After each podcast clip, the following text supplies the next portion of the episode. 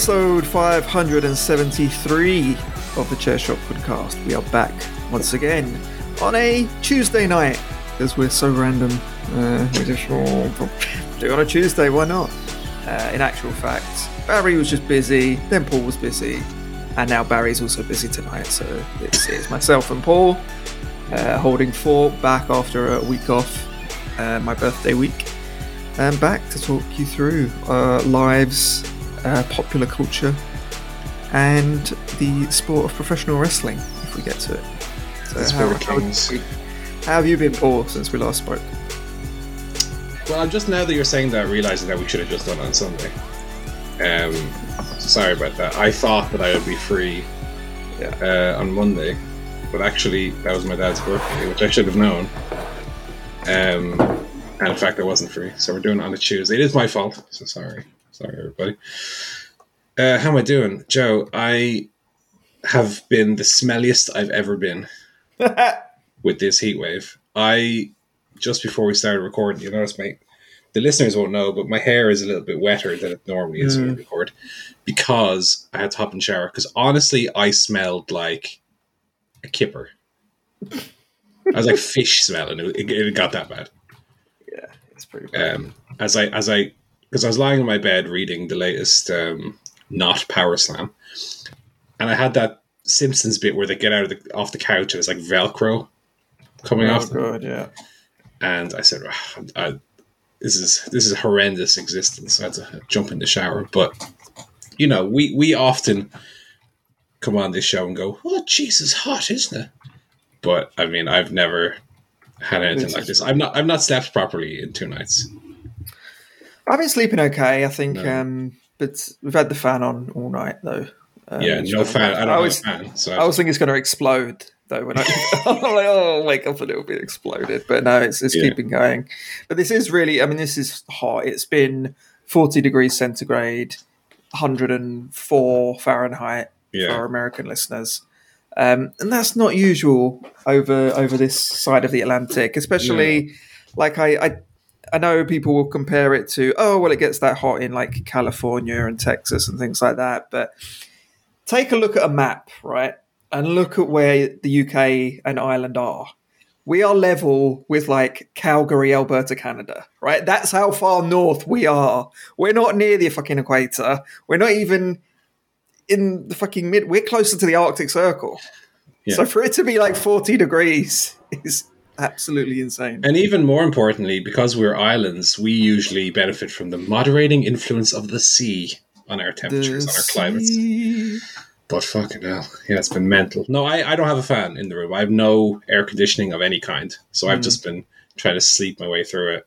I don't think I've slept for more than forty five minutes at a time before waking up drenched in sweat. Uh, Yeah. So it's not been it's not been a comfortable existence. Um, bring on the winter is what I say. Can't wait for a bit of winter, a bit of cold. Yeah. And those are quite that's- mi- tend to be more mild now as well. Is the other thing. Yeah, You don't really The- get the- the, the- frost and that. to your comparison with like California and the like, I, I feel like infrastructurally they're better prepared for the hot. So they have they've got lovely air conditioning, lovely AC. Yeah. Um, in Ireland, we do have AC, but it's called. Geez, would you open that window over there? Let some of that hot air in. Quick. and the problem is as well is I'm on the first floor here, and I feel like being upstairs in a house is like five degrees warmer than being downstairs because obviously Mhm. heat heat rises. Fuck, it's so warm. I hate it. And I run hot as Oh. it is. Like I, Yeah. I used to in my previous single bachelor life. Um, I used to sleep in December with the window open because that's how warm I run. Oh. Obviously, the various women's that have come along said no, that's not happening anymore. yeah. Um, so I don't know. Um, that might make a return this year, but fuck me, it's been hot. Yeah. Yeah. So that's that's the weather. That's how Yeah. we're we're faring. Not too well. No, Um, but other than that, you know, it's been a pretty good couple of weeks. So I had a, a special, you know, week off for my birthday. yeah, happy birthday, Um, of course. Thank you very much. Thank you very much. That was on the twelfth. Um, so it was a lot of fun. We had to, both took the week off work. Um, we went to stay in Brighton on the south coast of England uh, Yeah. just for the night, And Hove Albion. was Yeah. Brighton and Hove Albion. Um, so we stayed there in a hotel that was right on the beach, which was very nice. Paid a little bit extra for the sea view because you know if you're going to stay in a hotel by the sea, you don't want to be looking at a window that looks out on a car park. You know what I mean? It's like No, for the extra 50 quid. Fucking get the fucking sea view. So it was a very nice hotel. They It's had a your birthday, wonderful. It's a birthday as well. And we're not going abroad or anything, so we're not paying for like planes and stuff. So might as well. Yeah, yeah. The one thing that I'd say, and it's a very, it's a very, very nice hotel. It's the Grand Hotel uh, in Brighton. Uh, it's the one where uh, the IRA nearly managed to blow up Margaret Thatcher in the eighties. Uh, so if anyone who follows Sorry news might remember that, that's all right. I mean, uh, you know, maybe next time. Um, One of the good things the IRA did, I think it's fair to say. close but no cigar. Um, Mm. so it was yeah, beautiful view, and also as you walked into the room, I don't know where this was coming from. There was like this wonderful kind of smell, like a like a fragrance that was obviously being pumped from like a vent or from somewhere. But as you walked in, it was just like, oh, that's a lovely smell. so we were going in and out of the room just to get that smell every time. It was it was very very nice. So yeah, Mhm. Brighton was good. Um, went to the pier, of course. Went to the arcades. Won uh, six key rings because um, I think we're getting a bit too good. We watched Tipping Point, so we know obviously Oh, yeah. the strategies. Yeah, you know, we know where, when to drop the two p in the machine. To um, I don't, they don't, I don't know if they have these in America. You you're probably familiar with them, Paul. The kind of two p or penny penny euro. No, it's like it's like a plinko machine. It is a bit like that, yeah. Give So you take, drop yeah. you drop your coins in, and the idea is you kind of push all the coins over the edge of this kind of Yeah. precipice, and they drop down, and then there's like prizes sat on top of the coins that then also drop if Yeah. you manage to push. So anyway, we did win a lot of key rings. You got to know your strategy. You got to find one where there's a lot close to the edge, and then my advice: once you pick a machine, stick to it. Don't go swapping machines because that's what people do. They get bored. They go to another machine, and then someone sweeps in, puts in a few two Yeah. And they went. So you got to be consistent. So anyway, one of the key Now, rings, that was critically. Joe, I gotta know when you put your money in. Did you say out loud, "I'll drop zone three, please"? I didn't. I kind of wish I did. Yeah. I wish I did. Um, yeah, I wish Ben Shephard would have been there to just gently To ask you it. Incredibly easy questions What that you'll colour still the sky? Hmm, I think it's I'm I think it's green, Ben. gonna, I'm gonna have to pass on this one. I uh, so that was a lot of fun. We also did a round of mini golf, which I have never done before. I've never. The only golfing I've done, I went to a driving range once and hit some balls. I'm not very good at golf, if, in all Yeah. honesty. But you know, I thought mini golf would be fun. Um, turns out Michelle's not bad. I think she used to play a lot of mini golf with her parents when Yeah, she was yeah. younger. I didn't realise this because otherwise I never would have suggested. it. I would have picked something I was good at. yeah. Um, yeah, we did play it. It was it was a lot of fun. Um, and Michelle won by one point or yeah. stroke or whatever One they call it. stroke is, is Oh, sh- yeah. I, I had fifty-seven strokes. I think I Uh, had 57 strokes yesterday as well. But I was, I wasn't playing golf, weirdly enough. Um, that was fun. That was fun. That was fun. And then we just ate a lot. Really, just ate a lot. Good. Ate a lot of food. Um, yeah, and then after coming back, pretty quiet week. Uh, did a bit of painting of the old bedroom uh, that I'm that I'm in now. Oh, you mean you uh, painted the bedroom as opposed to did a painting of it? I didn't do like an oil painting. Okay, bedroom, okay, I yeah, just- misunderstood. we had a bit of water damage from the flat upstairs, so that had to be kind of made good. So I sorted that out, and then we're going to repaint the color. So this will be green instead of a kind of plain white that it is now. So that was Mhm. good. Um, also did one of my long walks, so that was fun. Yeah. Um, I did. Ended up doing fifty thousand steps. Fucking hell. Pretty good. It's a good one. It was a good It's a week's worth of walking. My, my, probably my second second highest ever. So how far was that? 50,000 steps. Um, that's twenty five miles. Manchester and back. Th- what forty kilometers nearly probably. Jesus. Okay. Um, so that was that was good. Um, so that was actually the final leg of the Thames Path walk that I've been Mhm. doing for the last Yeah. like four years. Right. So I had one sort of. It was a 15 mile stretch, but by the time I carried on walking and got home and everything, it ended up being you know a lot more. But yeah, really enjoyable. Um, it was very shady. Luckily, it's like all covered in trees that Yeah. that section, so I didn't get too hot. Um, and problem is like my phone. I've had my same phone for like nearly four years now, and the battery it, I mean, you get a couple of hours out of it if you're Yeah. lucky, if you're actually using it.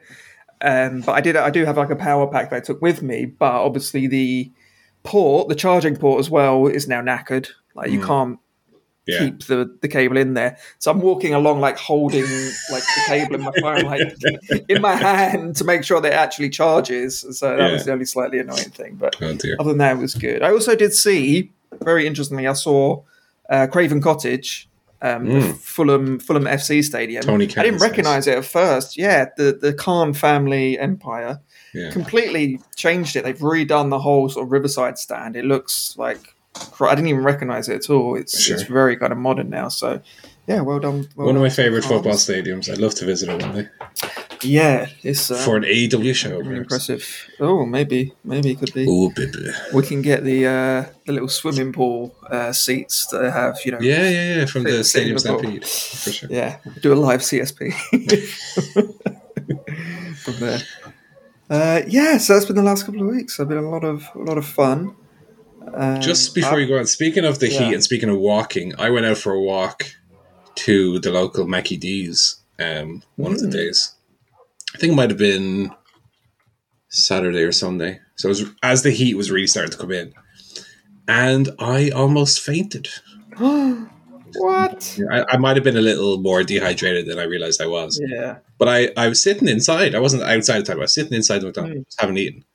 And suddenly I just felt all the blood like drained from my face. The sweats came on. Mm. Very similar to that time when I went to the doctors, had blood taken, and said I'm I feel like a sleepy boy. I was suddenly very lightheaded, and I just got a drink of water, Yeah. and after a minute or two, it like passed. But it was real scary, like just to be out away from everybody and just suddenly Yeah. be like, "Am I dying? What's happening?" Suddenly, like, because I've never had that happen to me in, li- in my life, apart from when I had blood taken. But I think it was just the heat, and I, was- like I said, probably was a bit more dehydrated than I thought I was. So Yeah. down to a 500 mil bottle of water, and then I was okay. Walked home. Yeah. On very suddenly. Very suddenly. Yeah, and then as soon as it came, it was gone. Yeah. yeah. Dear. Take Hmm. take care out there, people. Stay Yeah. hydrated. It, it might have just been the burger clogging up my arteries as well. I don't know, but I was fine. It turned out. Um, some fi- one final thing, one final thing before we hear about Paul's week. So Okay. I got some nice gifts from from Michelle. Oh, Um, what's this going to be? One of which was a cameo. I don't know if you're familiar with cameos, Paul, but a little Yes. celebrity. You request a, a celebrity to record a little special personalized Mm. message for birthdays, Christmas, weddings. Okay, I'm very excited. So she did give me a little message. I'm going to play it. Hopefully the microphone picks it up. Okay. I'm not going to tell you who it is. I won't play the whole thing 'cause it's actually quite a long message, but I'll play Yeah. the first minute or so. Okay. To see if you can tell who this is. Holy smokes, Joe. Dear God, what a special day today is. Well, this is Bryan Alvarez, I'm I guessing. am. I hope so. Otherwise, what a waste of a cameo. Bryan Alvarez here, Oh, he said his name. on the behest, on the behest of Michelle, who has alerted me that today, July 12th, by my time, might be a little later based on where you are in the UK, but That's great. Today it is your birthday, your special day. And man, I heard a lot about you, Joe. Whoa. You know what's funny? I heard that the first wrestling show, the first live show that you ever attended, was SummerSlam 1992. The famous Wembley Stadium show, Bret Hart, Davy Boy Smith. And man, I don't know how old you are, but I'm old enough. I'm old enough that that I look back on that show and I think to myself, holy shit, I'm doing a cameo for somebody that actually went to that show. Jiminy Christmas. That's like saying I was. Well, I better not say. But anyway, that's pretty impressive. That was your very first show. My very first show was a shitty house show in Seattle with a He- car he's talking about himself. match on it. But I think I think Jimmy Snuka faced the Warlord. Yeah, you went to the better show.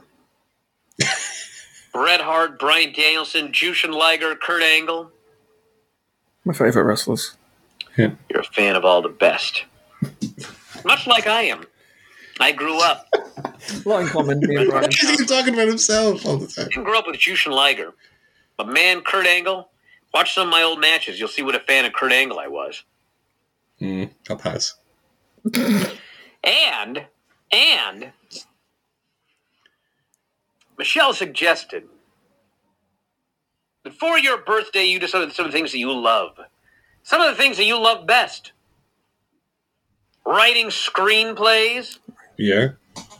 doing his wrestling podcast, CSP for the last 12 years. Hey, There we, there we go. go. I'll stop it there because he actually goes on for another like two and a half minutes. Um, About himself, probably. I But that was great. Yeah, I won't play the whole thing, but yeah. So um, great surprise. We There you did go. talk about it. I think I saw that he was doing cameos like six months ago and mentioned Yeah. it, and so she remembered and got Oh, it. that's But yeah, great. that's cameo, and he's very good because a lot of them they do like thirty seconds, and it's Yeah. just hi, happy birthday, hope you had a okay, bye. His He's delivery. given a whole yeah. Like five minute, it's like a mini podcast. It's like my own special Wrestling Observer live episode. If he uh, wanted to get to Hollywood, he could probably put that on his show reel. I know, Like really proper cool. acting. Taking the, the, the time between the senses, Oh, Really yeah. thinking about what he's going to say. Mm. Talking like this on Yeah. Cameo. That was great. That was a really, really great surprise. Great. Michelle, great present. And so we're now, of course, CSP and Wrestling Bryan Alvarez Observer. approved. We're now we're now in the same un- in the same universe. You know, it's cross. yeah, yeah, yeah. Same multiverse. We're in that same yeah same multiverse. Well, that was absolutely Michelle for that one. five star tremendous, I gotta say. Plus five stars. That was right. Over to you, Paul. Um, well, first of all, before we get to the main event, I want to share my my crisp story with you. Please. And before I talk about these crisps, these potato chips, I do want to preface this by saying that I understand that the point of these crisps is a marketing ploy, and by talking about them, that I'm falling into that trap. yeah. So in in the in you know the I don't know which Simpsons writer wrote it, but I'm well aware of that irony, so don't bother pointing it out. Yeah. But I had some Tayto crisps, Joe. I know you're a huge fan of Tayto. You did have a packet of a packy of cheese and onion when you were over, I've and you were one packet. you were not impressed, unfortunately. But there's a flavor of Tayto that I've had. Hmm. I, I st- I've kept the bag, so I can show you it. Okay. That I think might change your mind. All I don't know if you've heard about these, but over here in Ireland, the newest thing is fizzy cola flavor crisps. Fizzy cola What? potato. That's crazy. It is crazy. So every crisp I've ever had in me in me life has been a savory crisp. Hmm. I do I do enjoy a ready salted. I like salt and Yeah. vinegar. Yeah. I like I even like them spicy monster munch. But never had a sweet crisp. But now you can tell that bag is uh, is empty. There's no Oh, yeah. crisps left in it. Uh. Were they nice? Is is obviously the question that's on That's what we're the world's mind. Um, No, they're not particularly nice. I wouldn't say they're horrible either, though. I, th- I, I do think for a potato based snack, Hmm. they do a decent job of recreating the flavor, the smell, the bouquet of fizzy cola. Um, obviously, they don't replicate the sensation of eating a fizzy cola because they're they're fizzy cola flavored crisps at the end of the day. They're- Yes. There's So- the texture. you don't be eating them going, am I eating Right. crisp or are these fizzy cola balls? Or I, I can't tell. They're they're obviously crisp based. It's a very very odd sensation eating them though, because It's- you know it, Yeah. it, it, it, there is it is there's an element of pat your head, rub your belly to it, where you're saying, well, these two things are confusing me. These don't go together. Um, but surprisingly, not vile. Let's say they were they were they were perfectly edible as a kind of weird one-off novelty. I would never buy them again. No, I mean I would try. I would try them, but Try them. I like a. I like a real flavor. You know what I mean? I like a. yeah, I mean, I would rather have a bag of fizzy colas and a pack Yeah. of proper Tayto. Yeah. yeah, It it is a bit like ketchup on ice cream. Do you know what I mean? It's I like those two Yeah, things, but you know, keep Yeah, yeah. with with Tayto, what other flavors do they do of as standard? Yeah, so cheese and onion and salt and vinegar, obviously the kingpins. Tayto Yeah. never have really dipped their toe into the ready salted market for whatever reason. Um, you have your prawn cocktail, your bar- barbecue or smoky bacon. You know. okay. So they do have the, the, the usual, classics. you know, the classic crisp flavors as we Yeah. know them. And fizzy cola now as well. It's a bit of an interesting leap because I, I would like Walkers, Walkers and kettle chips. They do you know strange flavors, but it's Yeah. normally like It's still savory normally. There was a, the posh one that they did that was like prosecco and something else. Right. You know, at Christmas that like yeah, por- pork and prosecco or something. Mm. Um, which I didn't try because it sounds gross, but No. yeah, it's a weird one to jump to. Fizzy, fizzy cola out of all of the kind of weird flavors. I'm not sure how they. Yeah, landed there there you go. Limited edition Tayto fizzy cola. Hang on to this bag. Maybe I'll sell for something in 10 years. Yeah, twenty years. Yeah. Speaking of, what a segue that was, by the way. Well, hey, So, Joe, you have, have often been an influence on this man's life. Maybe unwittingly so, but you, you over the years, you have definitely influenced me, been an inspiration to me in many ways. And that's not blow smoke up your ass, that's true. oh, well, well, you know. I'm a big fan. Not as big as the Just- next to you. I like to think of us as like, you know, the podcast. We're kind of like Paris in the 1800s, where you've got all these great sort of thinkers and Yeah. artists and poets and Yeah. psychologists. It's like, you know, bouncing off each other. It's very much the, the tone of this show. Um, that's stroke number 58 I just had. oh, I did a blow off. Adam Schindler. But you um you did buy some AEW cards recently. I don't remember how much you got. Did you buy a, a, a box, was it? I bought the blaster box, which is uh, eight packs. Yes. So I too have bought I bought two blaster boxes. Oh, I do I did go a little bit over the top. I did buy two. And I bought a little album for them for my cards to go in. A little Ooh. little sleeves for them and stuff. Because I really, Nice. really I was really I must say, as a person who's always looked kind of looked down on cards ever since Pokemon, I was always much more of a sticker guy. Right. I, I always liked the stickers go in the album, you stick them Mm. in and complete. You know? Cards are always a bit more oh, just throw them away and my life quality just- would be the same. Yeah. Yeah. So I guess that's why I got this album to kind of try and simulate that. Um so obviously we can go through the various Hmm. bits and pieces. For those who don't know about these AEW cards, first of all, the quality of them is fa- is fantastic. Very good. Look at They're that. very good. Um, great, great look. I, I love the um, the individual cards. Each have like different rarities. So you have like your blue Yeah. as the base, then you have gold, and then you have like shinies on top of that. So I did get a few Yeah. shinies. I, I, I'm very happy. Got a. Don't know if you can see it there. I got a little shiny Jon Moxley. Ooh. How about that? Very nice. Very nice. Um, and so there's a hundred cards in the base set. I'm definitely Yeah. missing quite a few of them, but uh, you get a hundred in the base set, and then you have some like special ones that are uh, what they call main features. So I have a few Mm. main features. You can see there's Jericho and Yeah. Santana. Um, and then you have these little uh, top rope ones where it's like someone doing a move and that. And then they have, hey.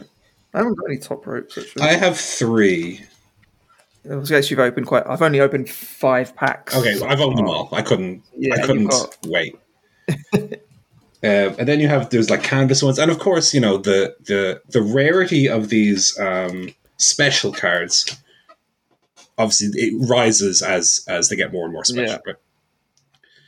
Uh, and then you have the the cream of the crop. You have these like merchandise cards where you get Mm. oh little bit of you know uh, Brandon Cutler's boo or whatever uh, uh, in the Mm. card, right? Or you get like autograph cards, which is like the holy grail, I suppose. Yeah. And I don't know what the odds are for for those, but get a good autograph is something like one in eight hundred packs or something. Yeah, and the, yeah. if you the rest of you want, multiply that even higher, right? I will say, Joe, in the in the two blaster boxes that I got, I did get two such special cards.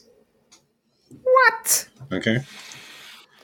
And again, Joe, I do need to list you uh, to thank you specifically for being the inspiration for these because I think I think I would have struggled to pick out for myself two cards that I would have liked to have gotten more. Yeah. So I'll show you first. We'll keep the main event for last, but I'll show you first. And they are in a little protective Mm-hmm. semi-rigid. They call them. Oh, semi-rigid. Just look at this card. This is a merchandise card. I'm going to show it to Joe. Obviously, this is a great listening experience, but I'll show it to Joe, and then we can talk about it. So it is. It's got a little bit of a jacket of this man. Oh. It is a Taz merchandise card. Our favorite ring announcer. So a little. Oh, Here, my jacket. They cut it off and put it in a fucking card. What the hell? gimmick. Um, congratulations, you received a trading card with Taz AEW memorabilia that has been certified to the Upper Deck Company as having been worn by the featured announcer. Oh my god, I couldn't believe when this came up. that's tremendous. Um, I was, you know, opening these cards as bought, bought them totally on a whim. Mm. Do you know what I mean? Thinking in the back of my head, if I get something like this, it would be amazing. But I probably won't. So I had just accepted that I would be because the odds, uh, even even with two boxes, you're talking Yeah. 16 packs. I don't know what the odds on, Yeah. on these memorabilia cards are, but um, not not one in 16. I'll say that. Nah. So got that. Mind was blown. Little Joe did I know what was about to come next. So I'm going to lower it slowly into the frame. Brr. Oh. Oh. Oh. Yes. So it is a autographed Autographed Jon Moxley card. Jon Moxley card AEW magazine. AEW with the belt, which makes it even cooler. It is not the gold special, most special one. It's a silver Yeah. one. Uh, sells for three hundred and fifty dollars on eBay. The Taz one, not quite so much. Kind of worthless. But um, when that came cool. out of a packet, my God, Oh my god. what what autograph card could you want? Yeah. The the chap who's a bit reclusive and doesn't really do signings and stuff. Yeah, yeah, yeah. That's very cool. I couldn't believe it. I Couldn't believe it. So there, there, those are my. I think I just hit the mic. Those are my little pride and joy now. Two Keep them, keep them safe. Put them away now. Don't even look at them. Never look at them again. it will never be seen by human eyes. And maybe in a little while they'll be worth something. Yeah. Yeah, yeah, yeah. But yeah, really, really happy with the with the pulls. Um, got some, got some. Even within the the base set, got some really cool stuff that I was super, super Yeah. happy with. Um, but couldn't believe when, when that came out. I think I think I kind of worked out that the, the odds of the Moxley autographs like one in fourteen thousand packs, Shit. um, which is which is crazy because the the magazine ones are one in seven hundred and sixty eight or something right. and then Yeah. Moxley is like one of twenty within that. So Right. some, something crazy. But yeah, I, I the way I said is like the the the card luck gods must have known that I was a bit down recently, and sprinkled a little blessing. Sprinkle a little joy. So go on, Moxley autograph, have it. Yeah, tremendous, tremendous. Um, I'm looking forward to opening the. Re- I've got. A, I did manage to track down a couple more boxes that I did purchase as well. I was like, you know, once you get the first one, you're like, oh, well, There's- you know, There's a website in the UK which is where I got them from. oh, really? Which Yeah, one?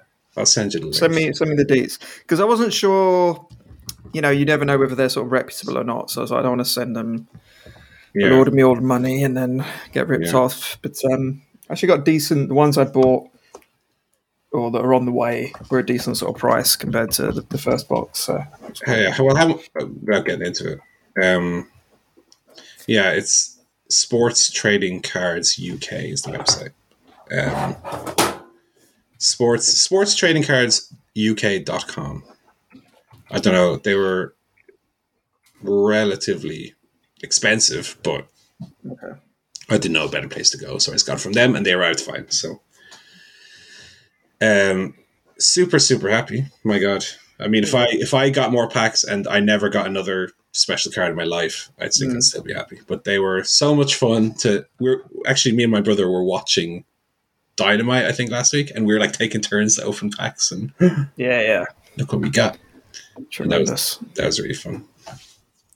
But yeah, there we go. Awesome, awesome, awesome. Um, how what what have you got so far in your in your pulls? Then anything anything notable? Got no kind of well, I got a few shinies, probably the most kind of rarest I've got. Yeah, So we've got the take oh, on T that's like the dynamite take on you. Very nice. Yeah, which is pretty good. And then actually right next to her in order, because I keep mine in order. I hope yours are in numerical order, of course. You know, Hmm. we got the Orange Cassidy shiny. Oh, very nice. Um, Very nice. So I mean, I was happy with both of those. I am missing though a lot of the kind of the big boys. So I don't have a Mox, I don't have Jericho, I don't have Kenny, Hangman, the Yeah. Bucks, uh, what's his name, Jungle Boy, Darby. Um, I did get a little.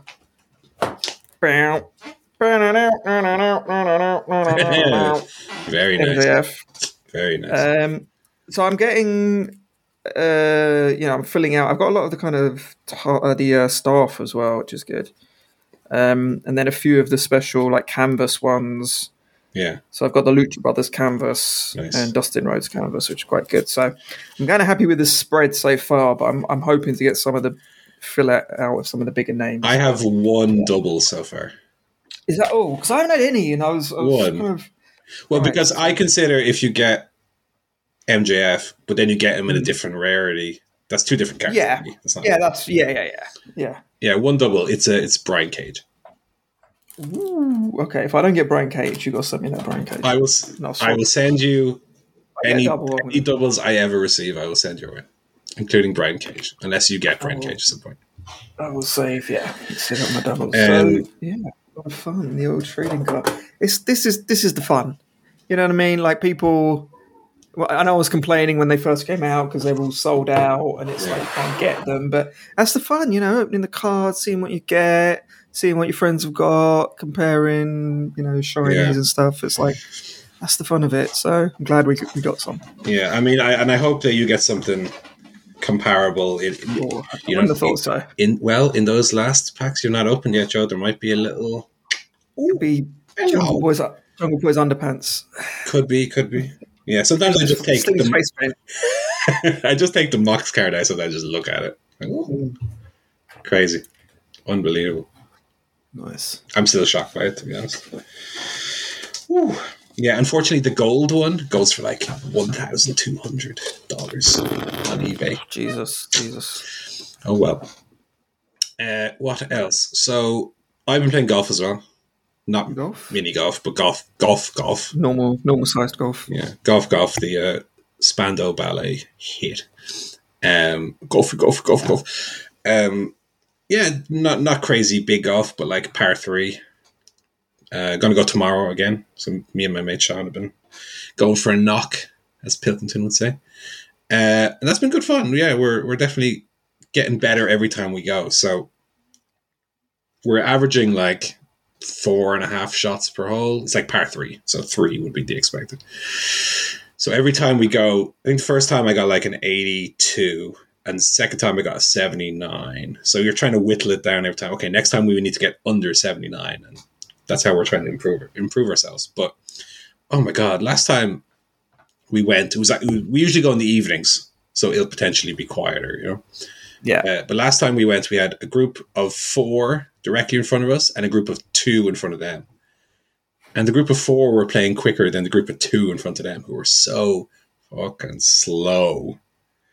So you know, there's like an unspoken rule in in pitch and putt, but also par three is like hmm. once you've potted your your your ball in the little hole, get out of the way. Yeah. Like, don't stand there marking down. Did you get a what? You get a five? Okay. No, go to the tee box and do it there. Yeah. Yeah. These guys were so fucking slow. And they were like teenagers. They weren't, or maybe like late teenagers. They weren't like kids, but they weren't like two owl fellas Mm. wandering about. And they were so slow. so so so. We and we were giving out to them, shouting at them, and then eventually they you know they let everyone basically play through because they were holding up five sets. Two of them, two people should be flying around. And actually, once we passed them, within five minutes, we were like four holes ahead of them. Uh, but it's really good, really nice to get out and um, play a bit of golf because I kind of haven't been playing it for a very long time. Mm-hmm. And yeah, we used to, when we were much younger, we used to walk up to the golf course with our, our clubs like on our back, Oh god. which was, it's not that far, it's like a 20 minute walk. But now we have a car, we can just drive up. It's much easier. Just drive. Much easier to decide to go because you don't have to go, "Mm, we have to walk 20 minutes dragging our clubs. Um, what else have I been doing? I also took my old guitar down from the attic. Hmm. Uh, it's been up in my parents' attic for the three years, I want to say. So I took it down, cleaned it off because it was all grimy and dusty. So I got a, some cleaning product, gave it a full clean, took the old strings off, threw them away, down to the local music store, bought some lovely new strings, a capo, which I've never owned before, which is a little bar thing you Capo. clip on and you can play in different right. keys and that. And uh, it's great, lovely, because I, again, been away from playing my little acoustic for, for a very long time. So it's good to come back, try and learn some new songs, do a bit of that. Uh, and also, I've been watching, I know we're not talking about Teleguff yet, but I've been watching uh, the preseason friendlies Oh yeah. that Man United have been playing. Very handy because they're on at like noon every day. So I'll be at work and I'll just throw on the TV. I just got a, a MU TV subscription for one month. It's like right. seven euro. It's nothing. Yeah. And I just put it on in the background. They're playing Man United today against Crystal Palace, beating 3 one. hmm Quite a good um, performance. But it, one of those performances where you, you get too excited to go, oh, we're good now, when preseason friendlies don't matter, you know? Uh, that being said, Crystal Palace did only, what, two months ago beat us 2 0 or 1 0 on the last day Yeah. of the season there. So nice to turn around. Uh, Martial, in particular, looking very good in, in the pre. He's scored in every game so far. Three out of three. Mm. For a player who Sure. was no good last season, got kicked out to Sevilla, and then they said, "No, we don't want him. Thanks very much, have him back." He's been very good. Um, so who needs Ronaldo? Beat Liverpool four 0 albeit Liverpool's C team against our A team for at least the first thirty minutes. By which point we were three 0 up already. And then we beat Melbourne victory four one. Uh, I'll tell you who, who not in the United preseasons, but who's been impressed me elsewhere is Gabriel Jesus for Arsenal. Now I think he's going to be a fixture in my FPL team this season. Ooh. I've I've always rated him for City, to be honest, as a as a finisher. I know Pep Mm. loves his rotation, but I think with a bit of game time at Arsenal, he'll be one to watch. Um, although I'm the guy who said that Lukaku would be top scorer last season, so take that with a grain of salt. Uh, yeah. But I think that's a, a, a good signing for Arsenal. I think it's a very good signing. I've, I, he, I'm Surprised shocked to let him learn. go. Yeah, he's only 25. That's when he's 25, 26. Yeah. I thought, I think he's in a prime, in his prime, very good striker. So I'm surprised he would go to a club of Arsenal's standing. hmm To be honest, I thought we could have done a bit better. Like, you know, Man United. well, he wasn't going to go for Man City. They're far, they're far inferior. Um, yeah, no, it's a very good signing for them. The London lifestyle probably. Yeah. Yeah. attracting definitely. him. Um, yeah, very, very, very good sign for Arsenal. Although City are bringing in Haaland and Alvarez, of course, so they're not starving Mm. for strikers at the moment. Um, but yeah, good to watch a bit of preseason. I usually do watch the preseason games, but um, I didn't want to go through the struggle as I have every year of getting the laptop hooked up to the TV, go to illegalstreamingsite.com, Yeah. you're eight minutes into the game, the stream goes down. You're up, up, for, away from doing your work to go put the stream back. I'll just get MUTV for one month and just stream the games on that through my Xbox on the TV, which is Yeah. perfectly easy, to do it that way.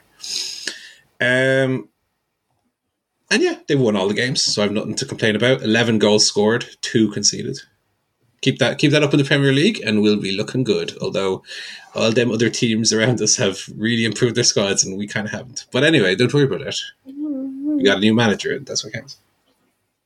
I think it's a, it's a, it's not a bad squad actually. I think they just drastically underperformed what they could do. Well, this is one of the criticisms last season is we finished second the year before, brought in Sancho, Ronaldo, and Varane, Yeah, and then finished sixth. and got much worse. Yeah, So, as you say, maybe it's there. Maybe the the squad is there. Um, yeah. All right, that's that's a very long life. Life. That's the life graph.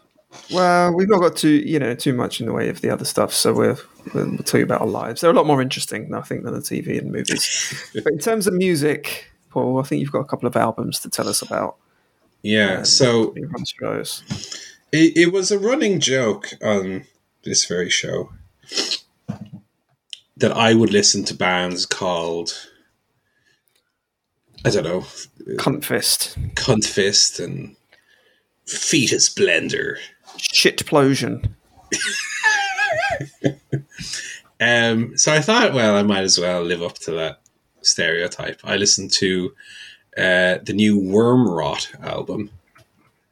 Uh, it's called Hiss. So Wormrot are a Singaporean grindcore metal band. Mm. Um, and this re- this album was actually quite well received, quite well reviewed, which is why I sought it out.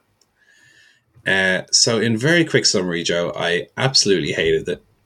Oh god. Um, I don't know. Maybe maybe as I've aged, I've just kind of mellowed out into uh, a man who doesn't go so quickly to the metal genre. But I like a little bit of melody to my song, so I know what an abstract Oh, yeah. concept. This is one of those ones, and I'm I'm really going to sound super out of touch and super old man yells at cloud here. This entire album, first of all, every song sounded exactly the same, but also it's it's one of those ones where it sounds like okay, we're going to write a song. All right. So what do we need? We need a chorus. We need a bridge, intro, outro, Hmm. bridge coming out of the chorus, perhaps. Get a little bit of structure. Uh, no, toss that all in the bin. Uh, just play the drums as quickly as you can for three minutes. Uh, what do we need for a guitar riff? Just go for, for the whole song. Uh, and are we going to have any lyrics? No, I'll just scream uh, the whole time uh, indecipherably. Um, and it was just that. Luckily, the album's not super long because like thirty-two minutes or something. But it was, uh, I thought it was unlistenable. it was, it was a little too um, aggressive for me. Let's say Yeah. um, it made Metallica, for for instance, even Metallica in their thrash like '80s Metallica uh, phase, seem like an Ed Sheeran album. That that that's kind of where they are on the scale. Mm. Um, maybe I can. Maybe I can. I, I know I don't normally do this, but maybe I can play a little excerpt of Play a little. Uh, what I talk about. It doesn't matter which song I play because, like I said, they're all identical. Um, but let me bring up and apologies to anyone out there who likes Wormrot. I'm sure if you're into that genre, maybe maybe they're good and they do something differently. But to my uneducated ear, Who is possibly listening to this that likes Wormrot? Is the drummer from Wormrot listening? Is he a big? he could be. I don't know. I need to look up the Singaporean numbers for the podcast. But okay, let me see if I can get this going here.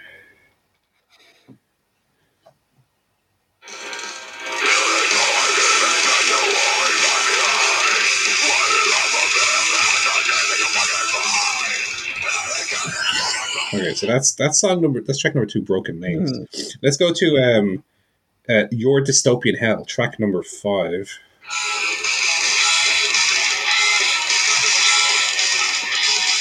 This was a little bit more melodic, to be fair. This isn't a great yeah, illustration. different. Not a great illustration of my point, but okay. We'll move on to uh, "Hatred Transcending." Again, that was not a good one. How come when I listened to this before, they were all just These are great. okay? We're back. Now, let me just say, I don't hate death metal or death metal vocals at all. No. In fact, I quite like some death metal bands, so I'm not adverse to a. But like, listen, maybe listening to songs individually out of context makes them a little like like there. The two the two songs I randomly randomly picked actually sounded alright, but listening to the album in context, it just all blurred together for me. Yeah. I, I didn't really enjoy it at all. And I gave it two listens through as well. So take Wow. that. Um, I don't know why. Just masochist. Anyway. Yeah. Uh, much better, I gotta say, was my continuation of my Oasis uh, listen through. So Nice. I previously listened to show, Standing on the Shoulders of Giants, and I was advised on Twitter uh, by listener Nathan to take a step back and don't forget to listen to their B side compilation, The Master Plan, Oh yeah. which came out in 1998. I got that for Christmas. Oh, thoroughly enjoyable, thoroughly, thoroughly enjoyable. I to, for me to the standard of the first two albums. I think it's that good. Yeah. Yeah. Now, what I will say is there are some tracks where you hear uh, echoes of other songs from the other albums. Like, I, I don't want to be as brazen as to say that Oasis have that ACDC thing where their songs all kind of sound the same. Yeah. But I will say, um, Talk Tonight has definite elements of Cast No Shadow to it, where you Mm. hear the same kind of, even in the vocals, the same kind of notes. Um, I think the best track on it is the first one, Acquiesce, but that's probably because I've heard it before, so I'm, I was familiar with it going in. Nice to hear the Swamp song as well in its entirety, which only exists on What's Story Morning Glory and like two untitled excerpts. Um, but yeah, very very easy to listen to. Mm. Um, it is long; it's an hour and six minutes, but it did kind of breeze past because the songs are Oasis at the the peak of their career, which unfortunately was the very beginning. Yeah, um, was yeah. But yeah, I for whatever reason, I What's the Story Morning Glory was the first album I ever owned on CD. As it's still to this day my favorite Me too. all time. There you go. Um, definitely, maybe, uh, definitely, definitely, there are some tracks on that that I have great nostalgia for, but I never actually owned definitely, maybe. So I never listened to it in, its- in its entirety until a few years ago. But there's, there's undoubtedly songs on it that are bangers. And it be here now. I, I owned on CD as well, but obviously it's a, bit- it's fine, and I still like the singles they put out and so on. But I don't know if the album itself holds up. But Master Plan, I think, is a great third piece to the trilogy of uh, definitely maybe What's Story Morning Glory and now the Masterpiece. I think those three albums fit together very nicely. Before they went, oh, let's make our Sergeant Peppers and just be weird and the songs called The Magic Pie and stuff. not, for me. Not for me. Although, do you know what I mean? And Around the World, I, th- I still think are two great songs. Even if Around the World goes on for like nine minutes or whatever it is, I, I think those two songs are very listenable. Rest the album, not so much. But Master Plan, damn it if it isn't a great album. Even as a compilation, I, I would count it as, as an album. I think it's absolutely great. Uh, so there we go. That's the music for this week. I would recommend the Master Plan. Don't recommend Wormrot. Not for me. No, no, no. Coolio. Yes. Um, bit a bit of TV then. Um, not too much new for me. I did finish off uh, season three of The Boys, uh, which is the most recent season. yes. Um, How'd you enjoy it that? Con- continues to be a very enjoyable show. Um, there were some kind of infamous episodes. There's one called Herogasm, which was talked about a lot online. I don't think it was actually as shocking Right. um, when I watched it. I think that's just compared to the other stuff you see in The Boys. Like, so it's just so like graphic and obscene that it's probably paled. Yeah, that's what makes me some of the wonder if the boys would be for me. Um, I don't know. It's very funny as well. It's not just like gratuitous. It is. There is a point to it, and it's very funny and good characters and everything. But it also has that kind of, yeah, it's very over the top, very in your face kind of approach to everything. Um, but I think I think it's it's great, and I'm not necessarily a big always a big fan of that kind of thing. like, I'm not really necessarily a big fan of like toilet humor Right. or real kind of gross out stuff. you wouldn't I know from listening to this podcast. Dear poopy.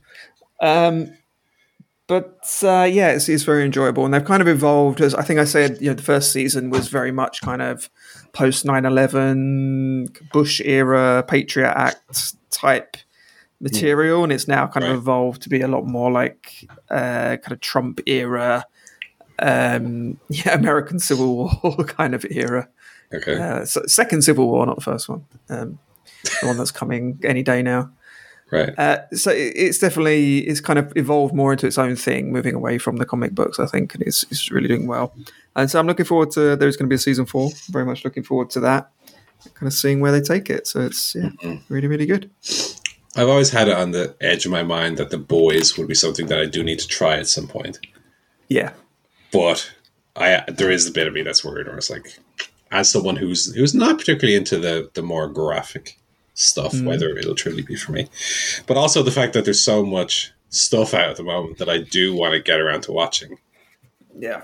Better Call Saul, for example, definitely need to get back to that. I've still only watched the first season of that, and I wasn't impressed. But definitely. I've heard it gets real good, so I do need to try it. And I love I- it. I did love Breaking Bad. I watched the first season, and which was all right, and then the second was just too boring. I gave up on it. Right. Um, saying that, I did yesterday watch the pilot of Breaking Bad, and it's probably I don't know one of the best pilots ever. I think it's just the journey, like he goes on, walk goes on in that first episode, is just phenomenal. And the, the Yeah. ending, oh god, tremendous. Uh, I know the show got lost its way a little bit as it went on, but I think that early season was like, Well, I, I think I think the peak was like season three, season four. That's when it was at its best. yeah, they stretched out a bit too far, but mm, the early days. I do have um, here as well in my in my Blu-ray. I do want to give Boardwalk Empire a run through again as well Oh yeah, because I never finished the last. I never watched the last season of it, so I do need to give that a fair shake. Um, Sopranos, The Wire, obviously they're on the list too. Uh, but what jumped to the front of the queue is uh, Succession. So I've, we started watching season two of Succession.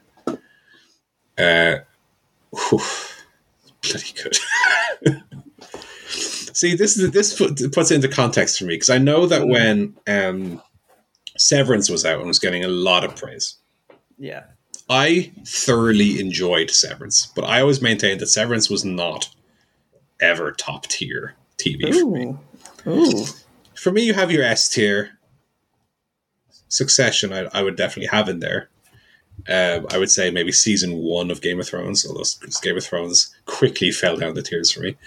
Um, you know, classic Simpsons. Uh, You know, you talk about your S tier, your best TV. I think I think Severance was like low A, strong B. Thoroughly entertained, eight eight out of ten, let's say. But Severance for me was never that good. And watching Succession again just reinforces in my mind that this is this is what top tier prestige TV is about. Mm. It's about characters that are multifaceted and layered and imperfect yet likable and the different dynamics that are playing each episode Yeah. are just so well structured and well written that to me it elevates it to a tier above. Not even to mention that the show looks great and the performances are all excellent in it. You know, um, that to me is what a top tier TV show is is representative of. So I've only I've I've only watched the first two episodes of season two. I'm not even that far into it, just the first two, and I've heard it goes even more bananas and gets even better. But ah, I I well, first of all, I thought the season one finale was absolutely excellent, and already the first two episodes have set a path in motion that I'm you know it has me hooked, lined, and sinkered. I'm totally Yeah. invested in where it's going. I'm totally intrigued by even the most mundane of characters. It's, it's like Raw during the Attitude Era. I, I even at the Val Venis storyline, Even you know, the jobbers. Yeah. even the jobbers, and I think Succession does a really excellent job, hers, of um, of making you care about every character on the show, no matter how redundant their story appears to be, because oftentimes there's underlying Mhm. stuff that pays off in bigger ways. So yeah, just fucking excellent. Really, really.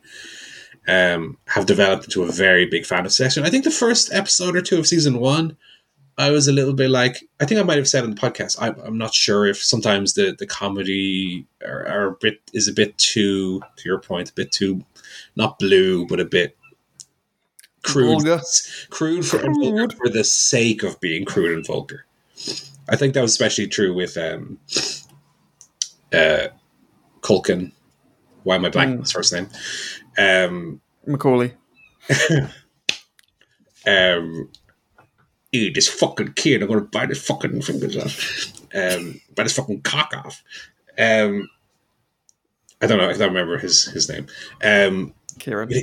Kieran Culkin. He his character at the beginning, I just felt like, oh, he's he, he'll just walk into room and go, oh, look at this guy's cock. Why no one give it a fucking suck over here? Mm. And you know, it's just like, oh, this just feels like for the sake of it, he just says outrageous things. But as you get into the show, you kind of understand his character a bit more, and it doesn't feel so um, egregious. You know, Mm. just totally, totally blown away by Succession. I think it's. I need to look left and right here before I say such an outlandish thing. I think it's probably the best TV show that's that's existed in about twenty years, Oh, and I'm I I'm like not even halfway through what's out at the moment. So wow. uh, I think it's really really fantastic. Um, less good, but still fine. I watched last year's Jackass Shark Week special because they have a new one coming out next week. So I figured, oh, I never watched the first one. I should watch that. Uh, you might have heard about the the Shark Week special they did last year because infamously one of them got bitten by a shark during it uh, on the hand. Poopies. Isn't that the point? I mean, if they don't get bitten by the shark, why? Yeah, well, no, well, Jackass isn't truly about the injuries. It's about the risk of injury, I suppose. Like compared to you have to have one, otherwise, you know, it's all Yeah. teas and no. Uh, stuff like Dirty Sanchez when that existed was very much about oh, I'm going to hmm. fucking nail me cock to a pool table, and it's like, well, where's the funniness to that? Where's the, what's the not funniness, but fun? I guess Yeah. Jackass. I I- what I liked to always about Jackass was the more innocent nature of it. I guess it's like we sit in a trolley, a shopping trolley, and push it into Yeah. a curve, and that's the bit. You know, I, I think the fact that it often wasn't extreme is what made it likable to me. Uh, whereas here, yeah, the the stuff they did was was was more akin to Wildboyz, I think, than Jackass. It was still funny, but it, it didn't feel very organic. It felt like Hmm. highly organized bits with a wraparound of oh, we're finding out stuff about sharks. And so it didn't feel like one thing that's good about Jackass, especially the TV series, is how organic and how uh, DIY it all feels. Like, oh, we just we found a bin and we- we found a hill. What do we do? I'll put a bin on his head and roll him down hill. Um, here it's too meticulous. It's too organized. And then obviously when one of the bits results in, in the guy getting bit by a shark, then it suddenly becomes very serious and very um, eye opening in terms of, you know, you watch these things and you think, okay, these these guys don't get hurt because if someone got hurt really bad, they wouldn't put it out. So it's a weird feeling going in knowing, oh, someone actually gets bit by a shark during this. Hmm. And so the the tone of it changes very starkly to like a really serious. Oh my god, this guy just got bitten by a shark. The medic take him away to the. It was fine. It was like a, four, a a forty minute thing that never truly felt like Jackass, but was nevertheless like a fun diversion. Um, and then I started watching uh, marble races again on YouTube.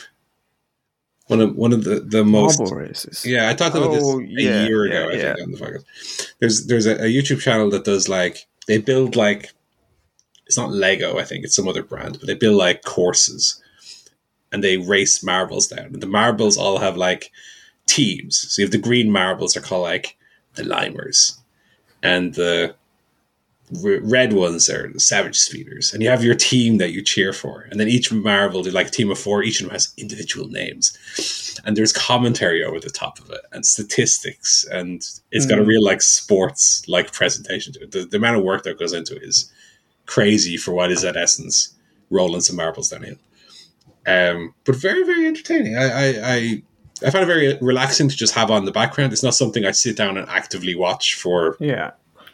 hours. But I might just put on a playlist of the 2019 Marblelympics, and they'll have, for example, they'll have the long jump, and there'll be a bit of a stretch of sand set up, and a ball comes down a hill, and there's a little jump, and they measure how far it got, and it's like Oh, a competition, and and then that's like.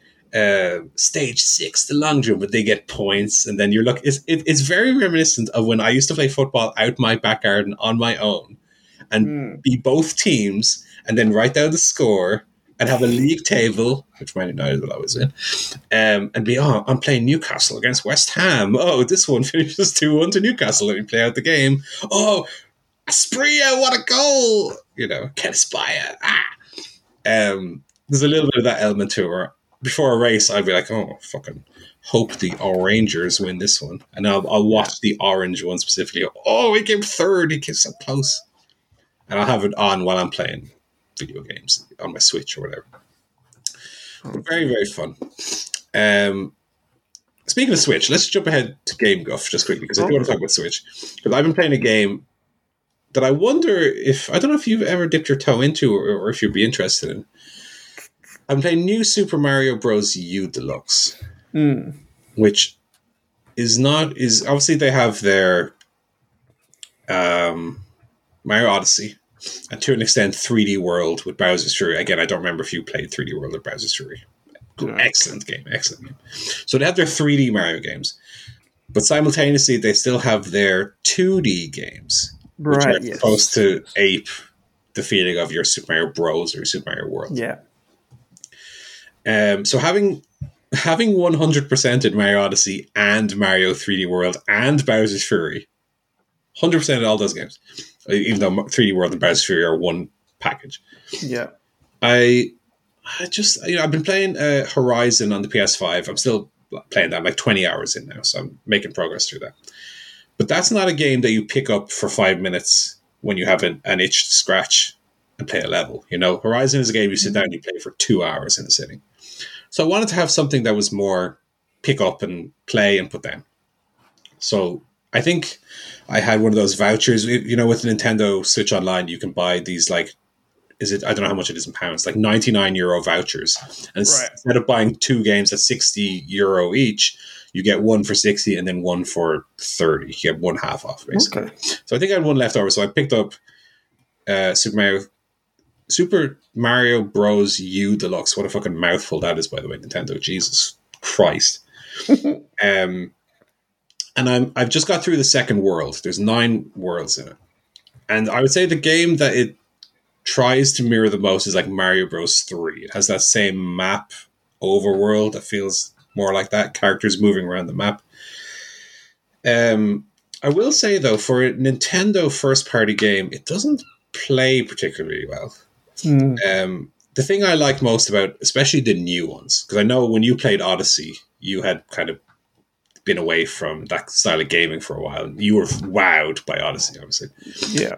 Um, thing I love Odyssey is Mario is so responsive. You know, you like doing your triple jump, bop bop bop.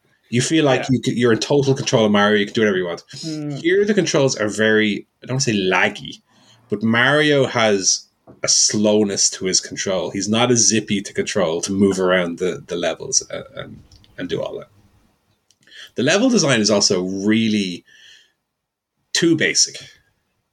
Like it's it's it's it's a very easy game, but even within that, there's not much variety to the levels themselves. World one, all the levels look the same you just have your basic. There's a platform that's a bit higher. There's one that's a bit lower. Jump on the platforms across.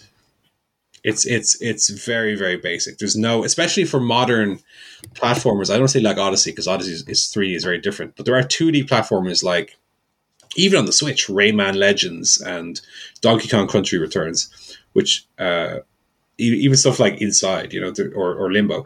There's stuff that is they've taken where they've taken the 2D platformer and really got very creative with it.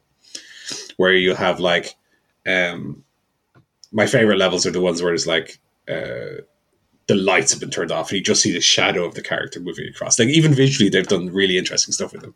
And so Mario Bros. U, whatever the fuck it's called, um, feels like a real step back in that regard. It is a port of a Wii U game, to be fair, but I don't know. It's just I when I picked it up, I was expecting more of a proper Mario experience. It feels like a very dumbed down Mario. I guess is what I'm getting at. Um, level design not great. Controls, which is the worst thing for me for a Mario game to have, is just not to not to feel good to play. You know, Hmm. um, which is which is a big shame. Um, so unfortunately, as a big Mario fan, as a man who's who's 100 percent of a lot of these games, I would I would not recommend new Super Mario Bros. U Deluxe unless it was seriously on sale for Wow.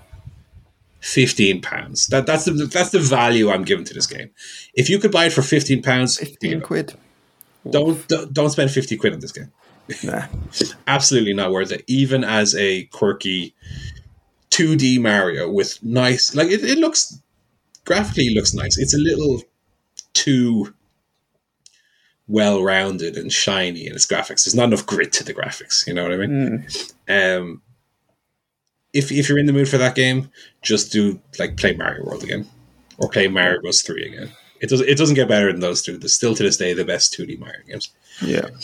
Um, I would actually say that what New Super Mario Bros. U Deluxe reminds me most of in its level design. and feel is like uh, Yoshi's Island, but a way worse version of Yoshi's Island because Yoshi's Island at least had nice like crayon style graphics and it looked real nice and played real well, and had like responsive controls. And this just feels like a clumsy, lazy shit out of Mario game. There you go, eat up the shit pigs for sixty, still sixty euro. So a bit of a disappointment. I'm continuing to play through it because it's it's simple enough, and I'll, I'll beat it. And I'm I'm trying to. It does a similar thing that 3D World did, where there's like three special coins in each level that you have to find, and getting through a level is is quick enough. So I'll play through it once and find what I can find, and then go back and replay it to get all the coins before I move on. It's fine. Um, It's fine. I think I just have an itch that hasn't been scratched in a while with a proper new Mario game. Like Odyssey's been five years ago now, Was that five years? Yeah. 2017. I mean, I, you know, I, I don't know. I want to rush because then you end up with like a Super Mario Sunshine. But Well, yes, and, and all you're doing is harvesting red coins and blue coins. But yeah, but yeah, come on, it would be nice just to just say, uh, you know, a couple of years we're going to have one. Okay, get us excited. I'm surprised they never went into the DLC direction with Odyssey. Mm. Like, if they just said for ten pounds, you get two more nuts with fifty moons in each. You Just know- do it. Just yeah, do a, Do, basically, do a sequel. Use this, exactly the same mechanics and just stick ten more worlds on it. You know what I mean? Like, I, that'd be great, Yeah. wouldn't it? I mean, would anyone would I? Would you complain about that? To me, Nope. that'd be great. That's exactly what I want. Do a do a flubbly wobbly level. Do a bubble level. Do a I don't know. What else? did they Pirate cover? level. Yeah. God, Yeah. that'd be great. Well, I think I think we, we talked about this before. About wouldn't it be easy for them to just make a literal Mario World two, N- not Mm. Yoshi's Island, but like Mario World two, use use the same assets as Mario World used, and just make new levels. Yeah. I think that'd be I think that'd be real cool if they did that. Very cool. Um, yeah, God, I'd love I'd love a new, proper new Mario game. I know I, I did start playing Galaxy, and I need to get back to that on Wii. Except I've actually put my Wii away now. I don't I don't have it up anymore. But um, God, I love it. I love a proper Mario game to play. Um, I have been playing Horizon, as I said. That game continues to be really good. Um, how's Poinpy going anyway? Pointy. Um, yes, this is the Netflix game. Uh, I've still been playing, so I did actually complete the game in the end. Oh, Um, it's it's quite a tricky game. It's a lot harder than your typical kind of mobile game of that nature because it's not. Obviously, those games are designed to just keep you playing constantly, constantly. So they're never too hard. Yeah, Sometimes they get difficult and they get you to you know buy some power ups or whatever, but they don't want to run you off completely because then their cash Right. cow fucking dies. Um, so Poinpy was actually quite tricky, but I um, I did get to the, the final bit section of it and complete it Mhm. and unlocked. There is an endless mode uh, which I've now unlocked, and there's also a medal mode where you just uh, various achievements that you can do in the game. So I'm I'm still playing it and trying to get those achievements. They are again quite tough, like it is a is a challenging game, but um, it's quite fun. It's it's a good one to just um, kind of drop into now and again. Um, it would be nice if they maybe I don't know if they're going to expand it and add a bit more to it, maybe like a new kind of map or something, or a new feature, some new levels. But yeah, fun fun little mobile game. They kind of like I say, it takes a bit of getting used to after spending so many years playing these shitty cash cow mobile games where it's like oh, buy three bombs and you can get to the next level for a fifteen ninety nine and all this shit. And it's like Yeah. you get yeah, you kind of get addicted to that dopamine rush of constantly beating levels all the time. Well, now we have what- AEW cards for that. Oh, I know. I don't need that shit anymore. Yeah. Ooh, I got ooh, big swole card. Yeah, boy. Yeah, baby. I don't know how you have the self discipline to not have opened all of them by now. By the way, my God. Delayed gratification. I know, but the gratification of just splunking them all out at once. yeah, well, that's why I didn't want to buy. Like, you can get the whole box, which is I think is just the whole set. No, Um, no, no, no. but I was like, that's that's not fun. You need, no. The, the fun is the mystery of what will I get. Sure. what are you going to get? Yeah, so that's why I went for that. So, yeah, so that's the game guff as well. So on Oh, can to- I say, by the way, Oh, in terms of buying more boxes, I, I bought four mm. more boxes. Anyway, continue. where from? From the same place I you about. Oh, really? Because I, I just went on there and they were sold out. Is that because you just bought the last? Probably. Sorry about that, folks. Fucking hell! Right, if Paul Are they really buys any more, Are they? If Paul buys any more, I'm burgling his house. I'm gonna wait. Are they really sold out? I'm sorry I will. I will I'm gonna mug his dad, get his car keys, get, drive into the house. I'm sure I can get some from somewhere else. 'Cause The, the, the, the funny thing is, um, I know we're talking about AEW cards a lot this week. Sorry about that. Is um, are they sold out? They're sold out. Fucking hell. Sorry about that. Jesus, I got in right. And this happened the first time as well. When I bought the first box, Hmm. I like two days later it was just going on Reddit randomly, and I saw people going, "They got some over here, quick!" And I just had bought one there Yeah. just at the right time by coincidence. Yeah, sold out. Sorry. Well, like I said, Joe, I will post you some cards. Yeah, I- all the few doubles I get. Send me a few doubles. I say, I'll sell you a box. How about that? Well, see, see what I get in the next ones. Yeah. so I, I Um, want to complete the collection, which I don't know how many cards are in it totally. I want to get the base. There's a hundred in the base set. That's that's my base, goal as well. I want to get because there's so many other cards. I'm not too worried about getting. You're not going to get all the main features. You're not going to get all the No, uh, what are they called? The canvas ones. yeah, you need like hundred boxes, but anyway, Base we'll set. Base We'll set. Um, sorry about that. Um, what was I going to say? Movies. Movies. Movies. Were they talking about something else? What, what were we talking? Something else, but it might have just been the cards. I can't remember. I don't remember. Anyway, Movies. Uh, I saw a movie at the cinema Go on on. my birthday. Yeah. Um, Thor: Love and Thunder. hmm This is the fourth Thor movie. Who would have thought, really, after those first couple? That they, They should have called it four. Thor four, Thor. Um, so I really enjoyed Thor Ragnarok. That is probably still my favorite MCU movie Really? out of all of them.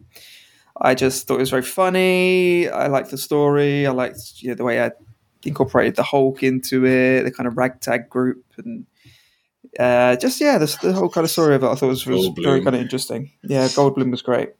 So that was my favorite. So I was I was very much looking forward to this. I thought, okay, more of the same. It's my birthday. We're going to see a bit of Thor. Ooh, here we go. And there were some bad reviews in the build up, but I ignored those because probably wrong and boring. And I have to say, it was a bit of a disappointment. Okay. It was. um I also I watched Ragnarok back after we we went to see Love and Thunder, just to kind of compare and contrast. And it wasn't there wasn't as much comedy in Ragnarok as I remembered. I thought that that was a really like comedic film, but actually, it's they use it very light touchly, or, Waititi used it very light light touchly. It's not a word, but you know what I mean. Yeah. Um, but compared to Love and Thunder, it is just like a gag a minute. It is like watching a sketch show where it's just like gag, gag, gag, gag. And a lot of them are kind of funny in isolation, but it's also just crowbarred in. It's like for the sake of the gag, Yeah. um, without much thought to kind of what the story or the characters or anything. Um, there's also way too much going on in it, and I think part of that is just the baggage of all the Marvel stuff. So they have all these characters that they've set up, um, like Valkyrie in the previous movie, and then they bring back Natalie Portman, and they have to explain, you know, in case you forgot, in case you weren't even born when those stores came out, you know, they have to explain like who she was and their relationship, and they kind of make out it was this great romance between the two of them that was lost. I, I don't. From, from my memories of those movies, it wasn't there wasn't any chemistry between the two of them, or not a lot anyway. So I don't think it was a great romance. But anyway, they they set that up. there's just a lot of kind of stuff that they have to wade through, you know. And obviously, they set up Christian Bale as the villain as well. So there's all this kind of exposition. There's loads of gags. The, the kind of journey and the story they go on wasn't particularly interesting either. Like it wasn't there wasn't a real kind of challenge they had to overcome. It, it just felt like they they had a battle, they went away, they had another battle, it ended.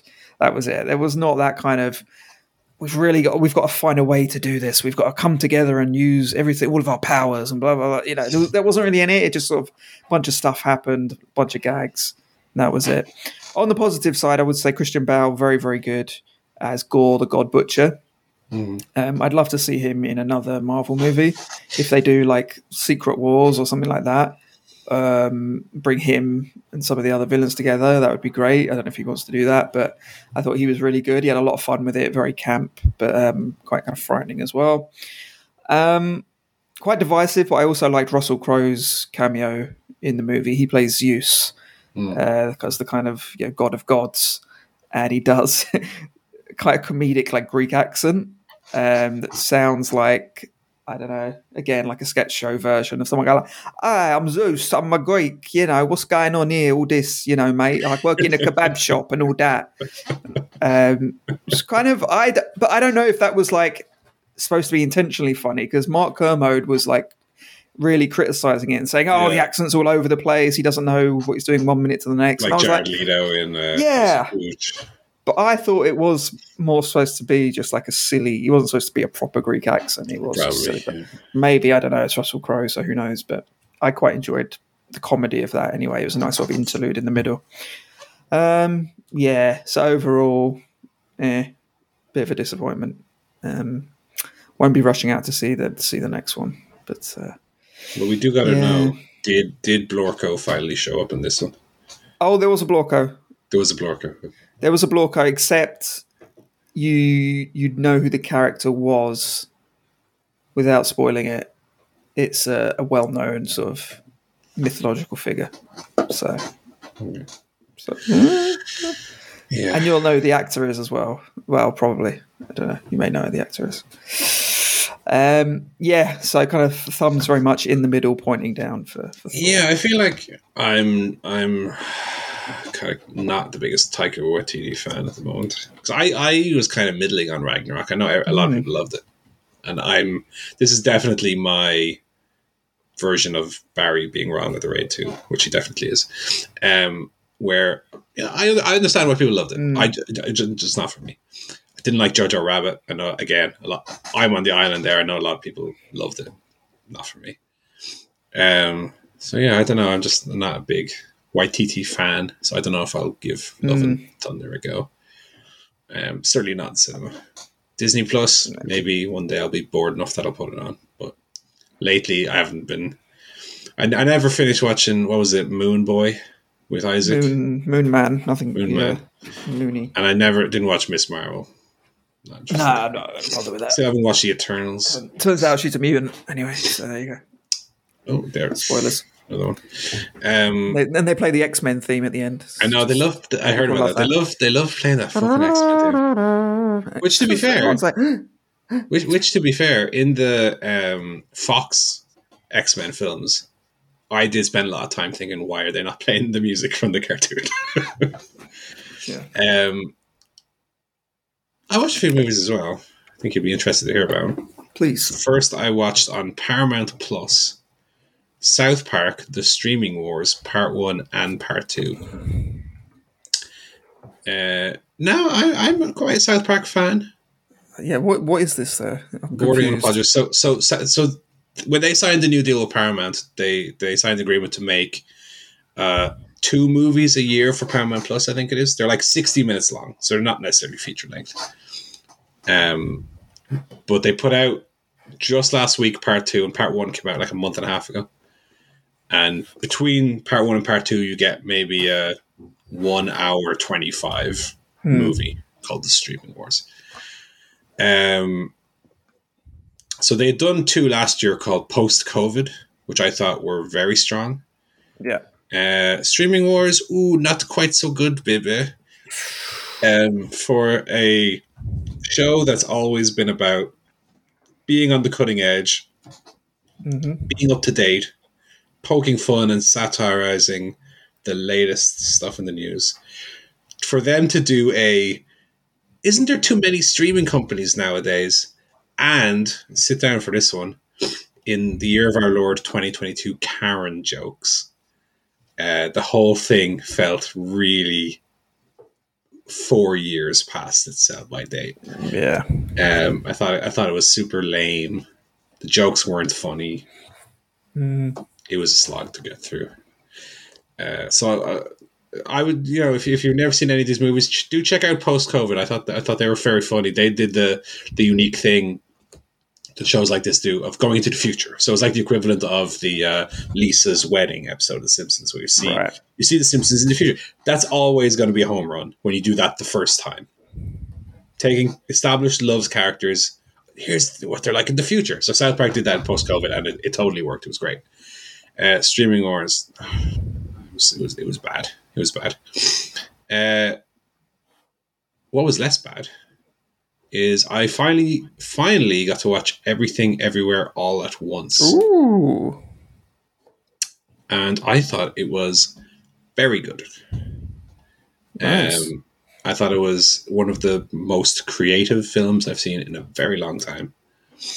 Um, very funny, great looking, great set pieces. I would say ticked almost all the boxes for the mood I was in at the time. However, and there is a but, I think the last 40 minutes take a very long time to do what it's trying to do. Hmm. Um, the analogy I would say is if you had a suitcase and you were taking you you're just back from your holiday. You have your suitcase. You're taking your clothes out of the suitcase at a, a nice even cadence, a nice even pace, and then you get down to the last quarter, and you don't have clothes anymore, but individual Lego pieces, and you have to take those out one by one.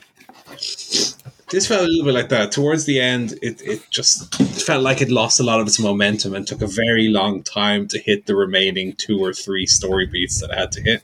Mm.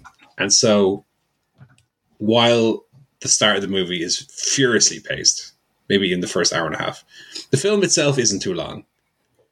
But definitely the last 40 minutes, it feels like the pacing slows down way too much.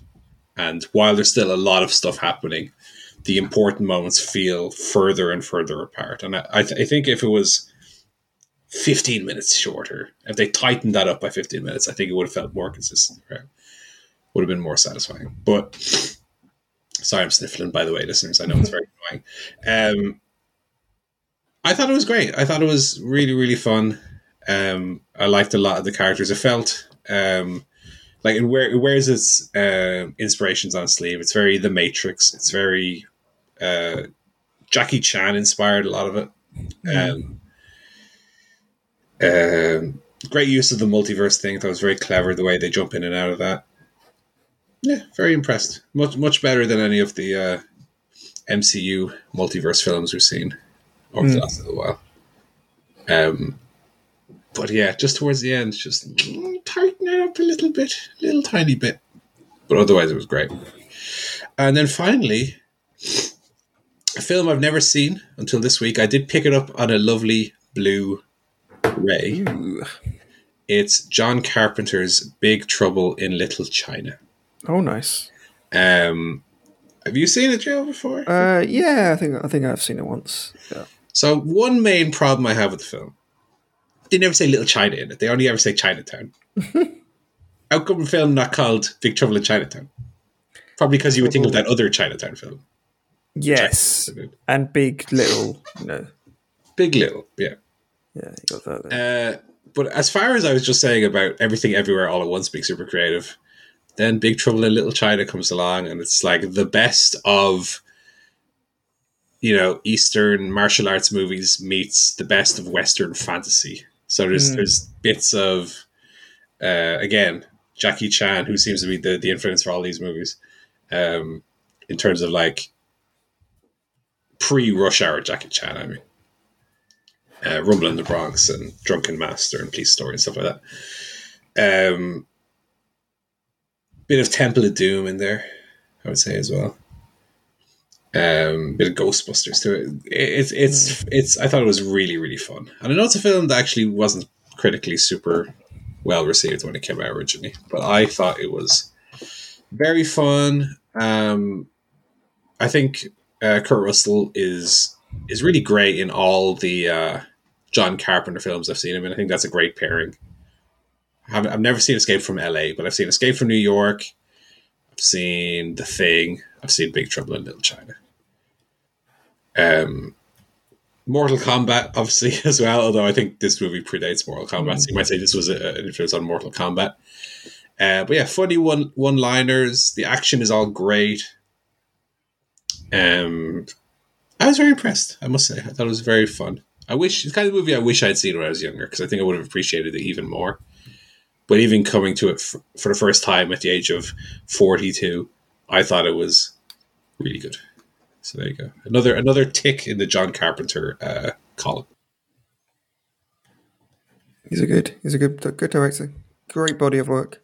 Yeah, good looking uh, Blu-ray as well. I will say I haven't watched it yet, but I did pick up uh, my first ever 4K Blu-ray today. I received Nice. it today, as a matter of fact, because I do have my my Xbox Series X, which has a, Blu- a 4K uh, Blu-ray player in it, and I picked up a little movie you might have heard of, Joe, that we all love, called Parasite Oh, 4K Blu-ray. So I'll give that a spin at some point.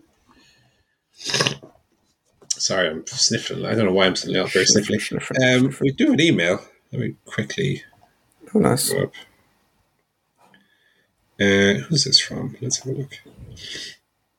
Uh, it's from a Mr. Ladd, first name Barry.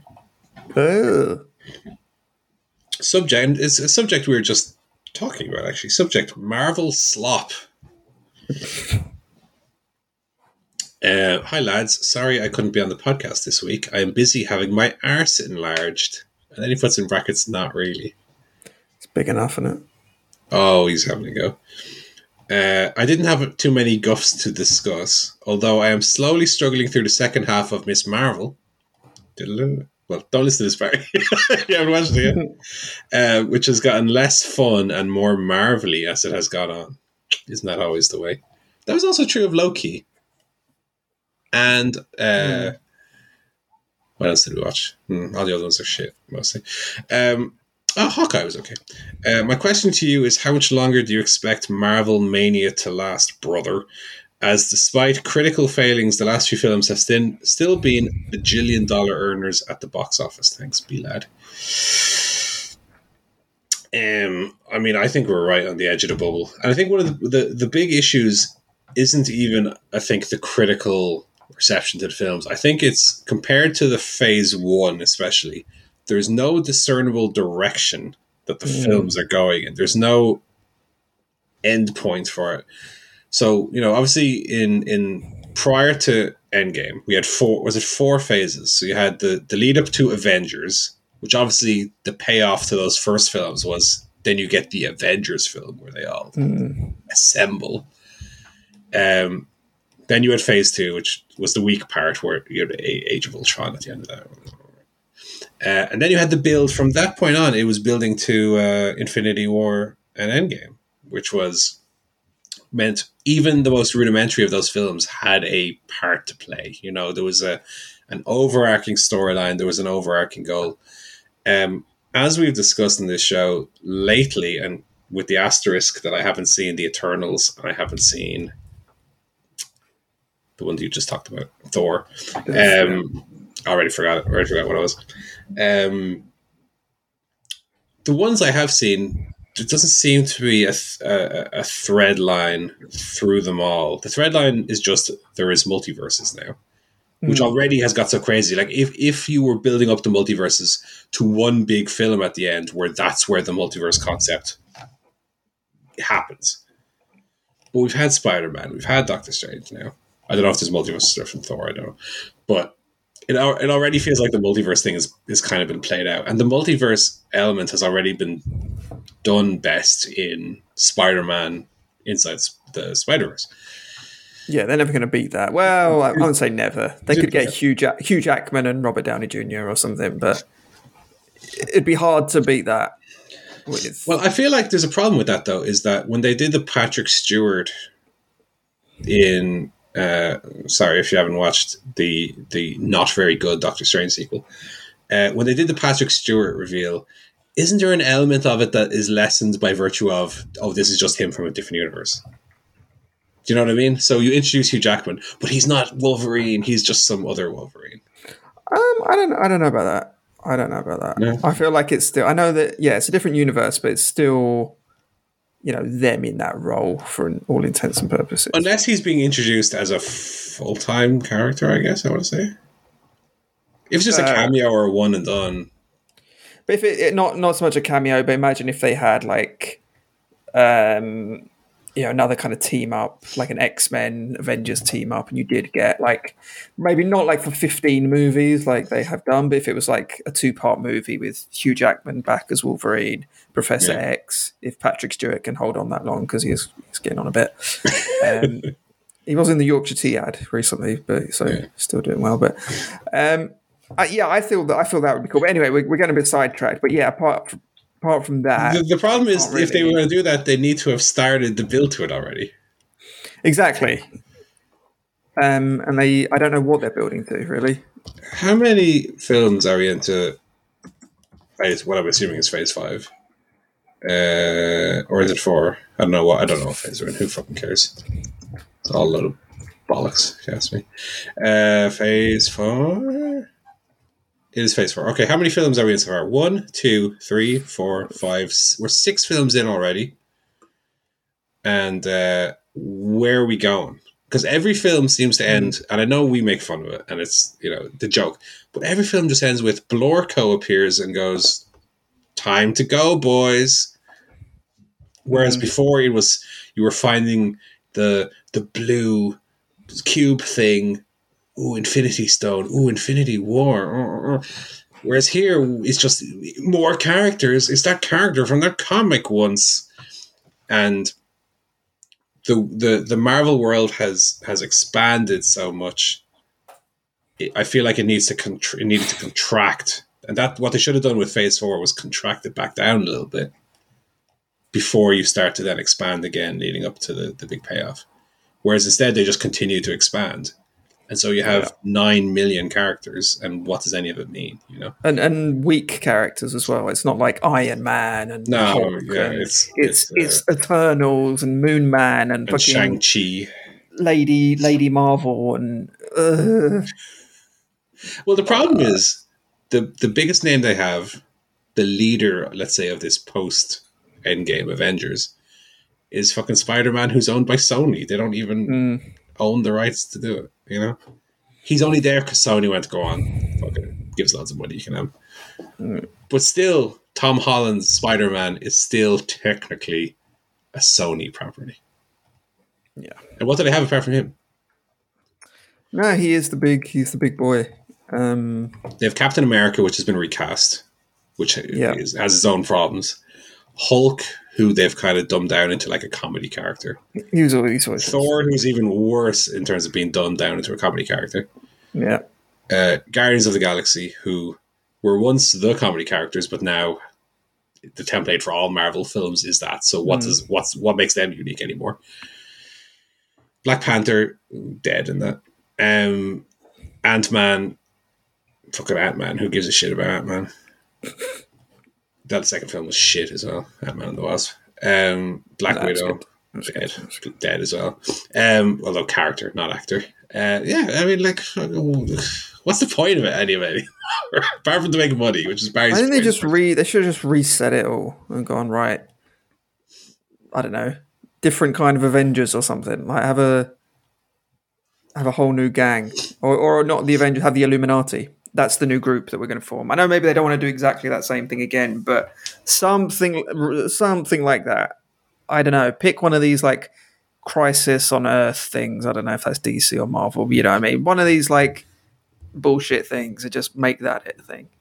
Instead, it's just, and it wouldn't be so bad if it wasn't like these are the big movies that come out, right? There, there isn't much else that you look at when you look at the kind of the slate for the year, and go, oh, we're getting that movie, we're getting that Yeah. movie. Like it's pretty much the four, you know, three or four big Marvel movies that come out, and then you might get like a Top Gun or a DC movie. Yeah. And a fucking Jurassic World four. Who the fuck wants to see that? Yeah, well, Jesus. um, yeah, well, we do get our Tom Cruise on the side of a plane movies. They do come along once in a while. Uh, Mission Impossible 7. Ooh, baby. Hook it to my veins. Uh, Top Gun Maverick was great. So there's still hope. Yeah. And I do have my, my pile of films that I'm going to watch here that will substitute for trips to the cinema. I won't go to the cinema anymore. I'll just watch all these physical films I own. Let's see what I got in, in here. I have a, this is not mine, but I do have. I'm going to watch The Batman again. That's on a 4K. Nice. Uh, Martin Scorsese's Silence. How about that? With Liam Neeson and Andrew Garfield. Uh, Judas and the Black Messiah. Never watched that. Titanic. Never watched that. Looking forward to that. Uh, one that you recommended, Joe. It's Last Night in Soho. Yes, I own a physical copy of it. Nice, nice. Watch that at some point. Uh, M. Night Shyamalan's Old. These are all The pickups. beach that makes you old. My tits have gone all saggy. What the fuck? Ooh, a minute ago they were big. Now they're. Whoa. Oh, my, my balls are dropping an inch every minute. I'm tripping over my balls. I need to carry him in a wheelbarrow. Uh, David Lynch's Dune. Pick that up on Blu-ray. Double Indemnity. Billy Wilder. How about that? Uh, Lawrence of Arabia. Don't Look Now. Grindhouse. The Birds. Rear Window. Man Who Knew Too Much. Bit of Hitchcock at the bottom there. So instead of going to see Marvel films, that's what I'm going to be watching. All them, which are good films.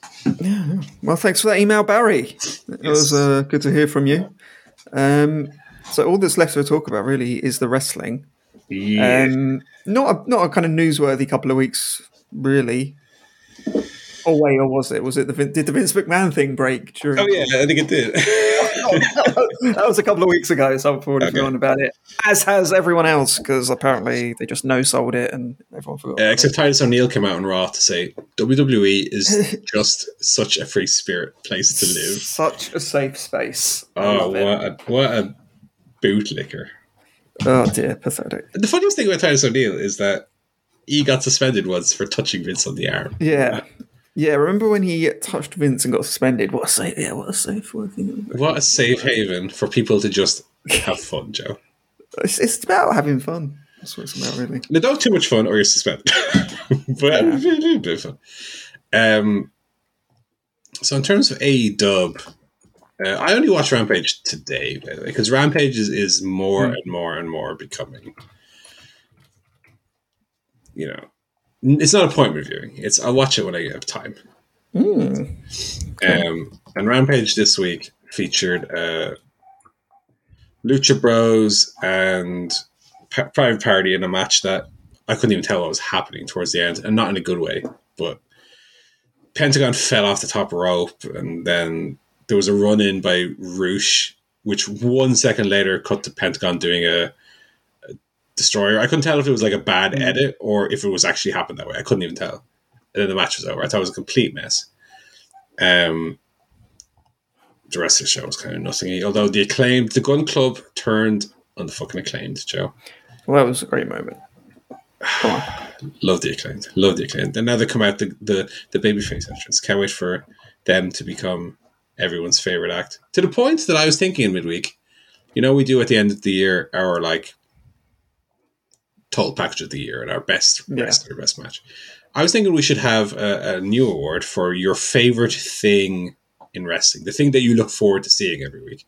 Because for me at the moment, it's Hmm. well, Christian in his in his turtleneck, which I want to apologize once more to Barry that I, he was right and I was wrong. Um, but the acclaimed, I can't wait to see the acclaimed every week. Do their little rap and and scissor their little fingers together. Tremendous. They are tremendous. Um, but yeah, what else was on this show? Jonathan Gresham and Lee Moriarty, Kings of the Black Throne against the Dark Order. Kris Statlander and Athena. Athena's look good since she debuted, I must say. She's she's uh, I think one of the better uh, members of the women's roster at the moment. I think she's really good. Uh, but yeah, otherwise Rampage was was pretty pretty worthless. Um, Yeah, it's not the uh, must see show that it started out as. No, It's uh, become the B show. well, not even the B show. Just give me some reason to watch. C show. C it's, it feels like a C show. Uh, what do we have in Dynamite? Wardlow and Orange Cassidy. That's fine.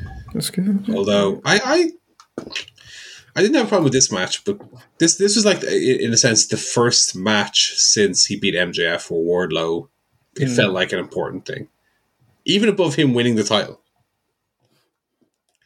Everything Yeah. since everything since he beat MJF felt like a waste of time. What are we doing with this feud with Mark Sterling? Okay, he beat Scorpio Sky in a, you know, a nothing match that we expected to win. This was the first thi- thing where okay, it feels like Wardlow's kind of important again. Yeah. Um, Jericho with the funniest moment of the week when he said, "Next week you're not going to face Chris Jericho. You're going to face the Painmaker. Uh, It's, it's me with face paint on, me with makeup on." Looking like uh, Danhausen. Love Danhausen to just come out when he's when the Painmaker's coming out. Danhausen just appears behind him, like, "Hey, sure, still my makeup. What's going on? I saw you. Very nice for evil Chris Jericho." Oh, pointy jacket you have. I don't. We turned it to yellow there at the end. Mm, Danhausen. Um, uh, yeah, I'm looking for. I'm looking forward to that barbed wire match. Uh, unusual for uh, TV to have the barbed wire out, but um, I, one thing. One thing that went through my mind: Are they promoting this as the same match? No, it's not the same type of match as the Moxley Omega one, is it? No, no, it's not an explosion. It's not the exploding. Okay, that's the difference. And they also they said barbed wire everywhere, which kind of makes me think: is it actually going to be like barbed wire ropes, or is it just going to be like barbed wire? I assume it would be ropes. Mm, maybe Well- wrapped around the ropes. It's not going to be like the real barbed wire. Well, that's T- when TNA used to do it. They used to do the ropes. Like they Yeah. no ropes; it was just barbed wire. So I think probably they do that. Let's see. That's still one of my favorite on, on the same show as I think it was the same show as my favorite match of all time. AJ Styles against Mojo. I think on that same show we had Sabu against Abyss in the first barbed wire massacre, which was very good. Um, so looking forward to that Jericho Kingston match. Um, Moxley against Konosuke Takeshita was again very good. Takeshita continues to look really consistently great. Yeah, put him in a put him in a feud with Pac or something. That'd be great. Put him in a feud would be a good start. just, Um, just put him in a feud. Yeah, because he just seems to be a little bit of the aimless guy who just has great matches. But like, let's let's give him something to work with here. Give him something to do. An angle. Give him a damn angle, brother. Uh, Christian Cage was out. Love a bit of Christian Cage. Love his character that he just says these outrageous things. He's got no filter. Christian Cage. Um, love the turtleneck. What a great little, what a great little look. Um, very good. Uh, what else did we have? Claudio and Jake Hager. Yes. That was pretty good. I quite enjoyed that. Good for a Jake Hager match for sure. The funny thing is, though, they were talking up the whole kind of tag team history of the two of We them. I was like, "What? What were they talking about? Were they were in a tag team? I have no memory of it With whatsoever." Dutch Mantell. Suddenly, it started coming back to me that they that Cesaro kind of joined that that little outfit. But I He yeah, did. completely forgot about that. Um, and then your main event was the tag time match, which was which was excellent. To be fair, Yeah, yeah, great, great, great. Although the, the Young Bucks just won the titles, and now they were lost one already. What the fuck? So interested to see where that uh, story goes. Mm. I think that'll coincide with uh, the uh, Adam Cole group returning potentially, because you know Young Bucks, all their friends are away, lose the titles. Where does that lead? So you know, hopefully there'll be something interesting coming out of that. But the match itself, ooh, this was fucking good. very good. Best match of the week by by a mile. Yeah, We'll see Swerve and Keith Lee win the belts as well. Although I would have been equally, if not more, happy with uh, Hobbs and Starks. Uh, but this match was was excellent. It was really great. Don't have anything bad to say about it. Very good. Um, I don't think we need to go back any further than that. Otherwise, it's No, just be redundant. no, no. But I will say, I I do need to go further back because there's something last time we recorded. There's something I forgot to make mention of, and it, it would be unfair of me to not give credit where credit is due. I don't know if you saw this segment, Joe, on SmackDown from two weeks ago, where oh, no. the former LA Knight, the former Eli Drake of TNA and NWA fame, he came out. He's, he's called Max Dupri now, and he introduced his new tag team, the Maximum Male Models. And this segment, I know I bring the the I say it once in a while. The segment was the perfect segment. So, Dupri brings out his first his first model, right? Hmm. You might know him as Mace from Retribution, but he's he's got a newfound love, Joe, of fashion. so you can now know him as Marseille. And he comes out and he's posing. And let me just say, Pat McAfee in this segment was so hilarious in putting this over and selling Marseille. What a beauty! Look at the ankles. How can you forget those ankles? Pat McAfee was so great in this segment. He was, he was great. Joe, if you've not seen the segment, seek it out. It's so funny. And then Marseille's partner, you know him, Joe, as Mansoor. But Joe, Mansoor has a newfound appreciation for fashion. So you can now call him Mansoir. And the names of both Marseille and Mansoir, it's like an O with an accent, an O with a different accent, an R with an accent on it, which I don't think even exists. and this, this come out and pose, and they look so smug and so happy with their posing. And he's got like uh, Mansoor or Mansoir is called has got like a fanny pack around his like chest, and they've got the, the ankles out, and they just look so. Mm. And their catchphrase is "maximum male models."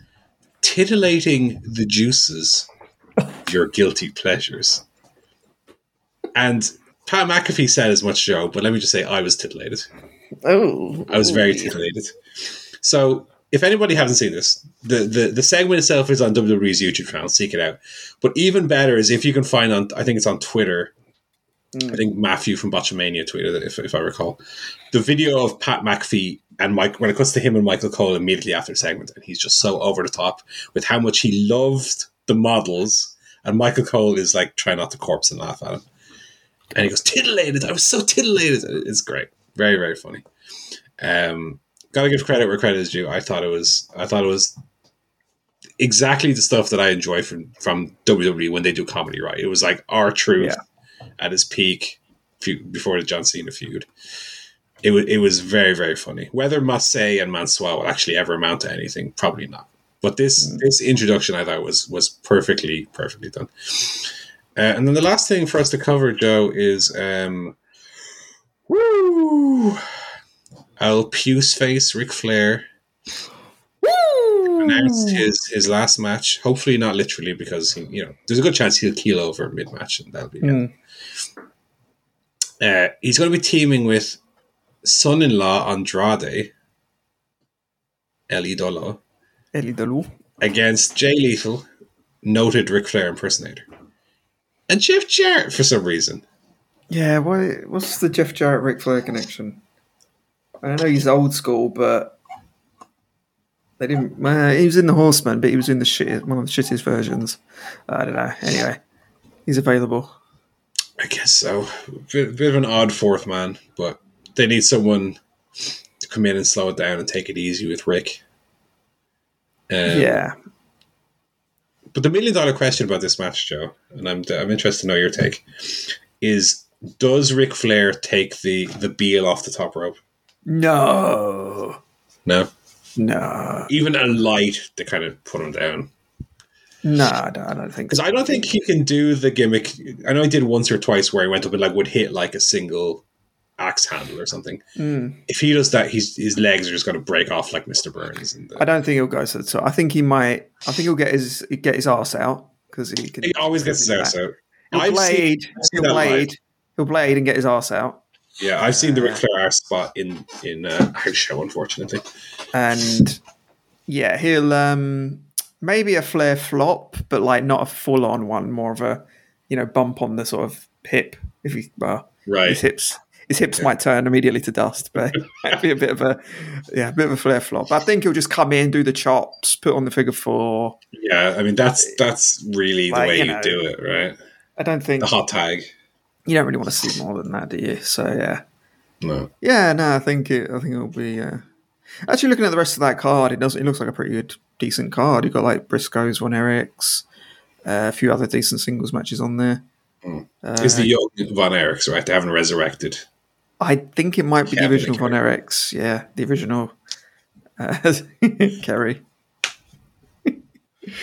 um, It's Lacey Yeah, no, I was and like, uh, uh, someone else.